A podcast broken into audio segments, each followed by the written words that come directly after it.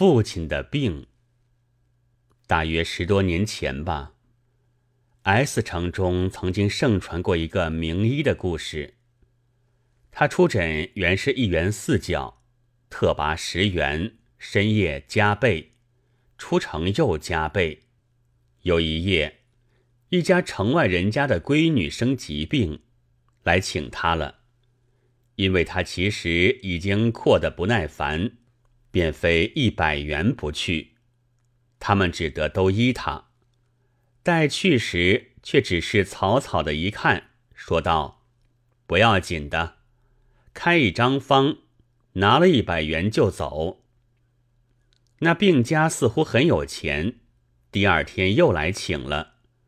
他一到门，只见主人笑面承迎道：“昨晚服了先生的药，好得多了，所以再请你来复诊一回。”仍旧引到房里，老妈子便将病人的手拉出帐外来，他一按，冷冰冰的，也没有脉。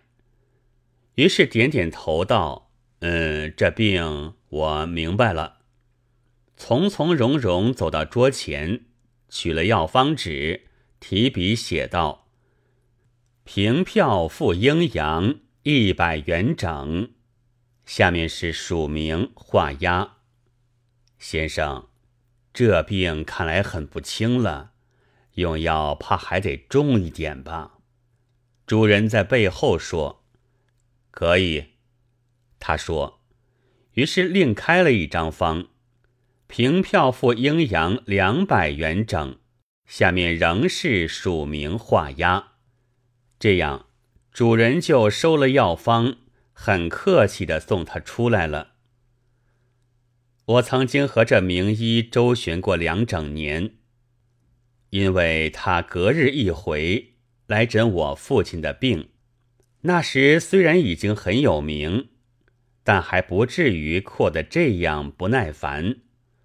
可是诊金却已经是一元四角。现在的都市上，诊金一次十元并不算奇。可是那时是一元四角，已是巨款，很不容易张罗的了。又何况是隔日一次，他大概的确有些特别。据舆论说，用药就与众不同。我不知道药品，所觉得的就是药引的难得。新方一换，就得忙一大场，先买药。再寻药引，生姜两片，竹叶十片去尖，他是不用的了。起码是芦根，需到河边去掘。一到经霜三年的甘蔗，便至少也得搜寻两三天。可是说也奇怪，大约后来总没有够求不到的。据舆论说。神庙就在这地方。先前有一个病人，百药无效，待到遇见了什么叶天士先生，只在旧方上加了一味药引梧桐叶，只一服便豁然而愈了。医者亦也，其实是秋天，而梧桐先知秋气。其先百药不投，今以秋气动之，以气感气，所以。我虽然并不了然，但也十分佩服。知道凡有灵药，一定是很不容易得到的。求仙的人，甚至于还要拼了性命跑进深山里去采呢。这样有两年。渐渐的熟识，几乎是朋友了。父亲的水肿是逐日厉害，将要不能起床。我对于经霜三年的甘蔗之流，也逐渐失了信仰。采办药引似乎再没有先前一般踊跃了。正在这时候，他有一天来诊，问过病状，便极其诚恳地说。我所有的学问都用尽了，这里还有一位陈联合先生，本领比我高，我见他来看一看，我可以写一封信。可是病是不要紧的，不过经他的手，可以格外好得快。这一天，似乎大家都有些不欢，仍然由我恭敬的送他上轿。进来时，看见父亲的脸色很异样，和大家谈论，大意是说自己的病大概没有希望的了。他因为看了两年毫无笑靥，脸又太熟了，未免有些难以为情。所以等到危急时候，便见一个生手自带，和自己完全脱了干系。但另外有什么法子呢？本城的名医，除他之外，实在也只有一个陈联合了。明天就请陈联合。陈联合的诊金也是一元四角。但前回的名医的脸是圆而胖的，他却长而胖了，这一点颇不同。还有用药也不同，前回的名医是一个人还可以办的，这一回却是一个人有些办不妥帖了，因为他一张药方上总兼有一种特别的丸散和一种奇特的药引。芦根和经霜三年的甘蔗，他就从来没有用过。最平常的是蟋蟀一对，旁注小字道：“要原配，即本在一颗中的。”似乎昆虫也要贞洁，续弦或再教，连做药资格也丧失了。但这差事在我并不为难。走进百草园，十对儿也容易得，将它们用线一缚，活活的置入沸汤中完事。然而还有平地木石珠呢，这可谁也不知道是什么东西了。问药店，问乡下人，问卖草药的，问老年人，问读书人，问木匠，都只是摇摇头。林默才记起了那远房的叔祖，爱种一点花木的老人，跑去一问，他果然知道，是生在山中树下的一种小树，能结红子如小珊瑚珠的，普通都称为老福大。踏破铁鞋无觅处，得来全不费功夫，药引寻到了。然而还有一种特别的丸药，败骨皮丸。这败骨皮丸就是用打破的旧骨皮做成，水肿一名骨胀，一用打破的骨皮，自然就可以克服它。清朝的刚毅因为憎恨洋鬼子，预备打他们，练了些兵，称作虎神营，取虎能食羊。神能伏鬼的意思，也就是这道理。可惜这种神药，全城中只有一家出售的，离我家就有五里。但这却不像平地木那样，必须暗中摸索了。陈联合先生开方之后，就恳切详细的给我们说明。我有一种丹。有一回，陈联合先生说：“点在舌上，我想一定可以见效，因为蛇乃心之灵苗，价钱也并不贵，只要两块钱一盒。”我父亲沉思了一会儿，摇摇头：“我这样用药还会不大见效。”有一回，陈联合先生又说。我想可以请人看一看，可有什么冤欠？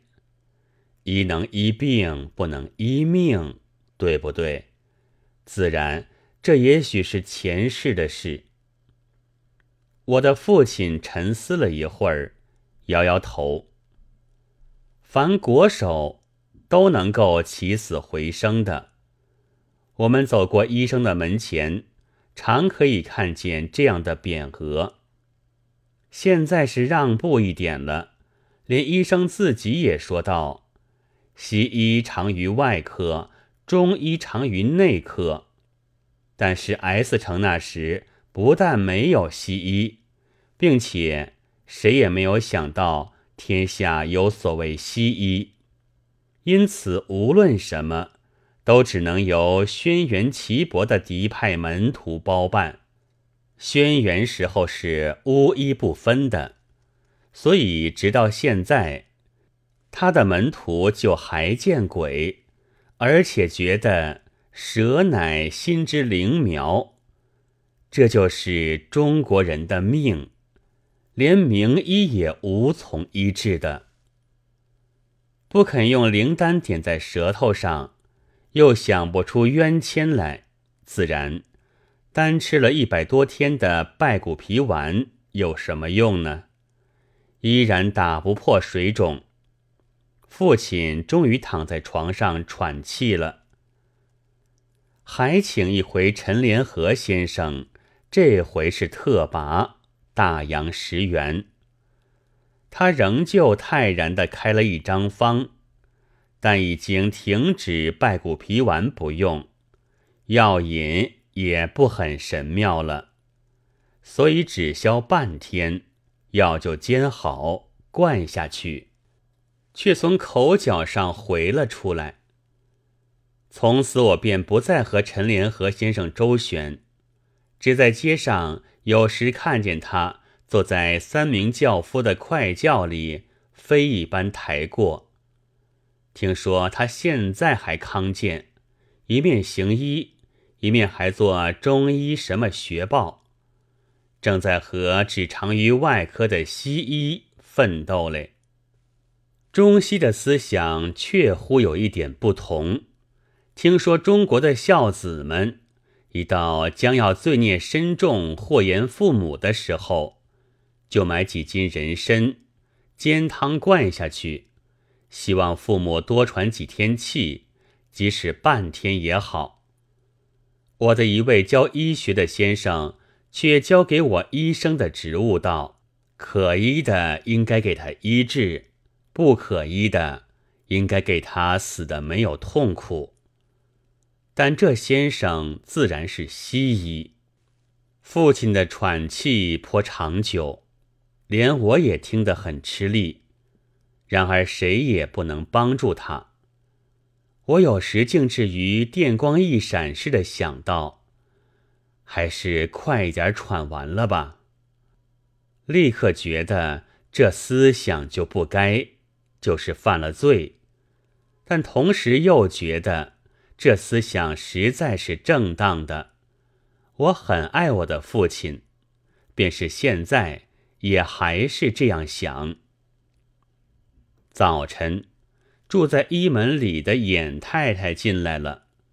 她是一个精通礼节的妇人，说我们不应该空等着，于是给她换衣服，又将指定和一种什么膏王精烧成灰，用纸包了，给他捏在拳头里。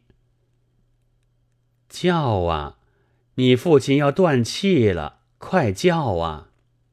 尹太太说：“父亲，父亲！”我就叫起来，大声，他听不见，还不快叫，父亲，父亲！他已经平静下去的脸忽然紧张了，将眼微微一睁，仿佛有一些痛苦，叫啊，快叫啊！他催促说。父亲，什么呢？不要嚷，不。他低低的说，又焦急的喘着气，好一会儿，这才恢复了原状，平静下去了。父亲，我还叫他，一直到他咽了气。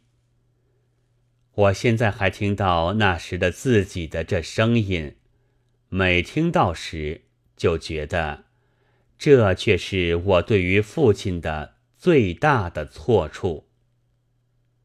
十月七日。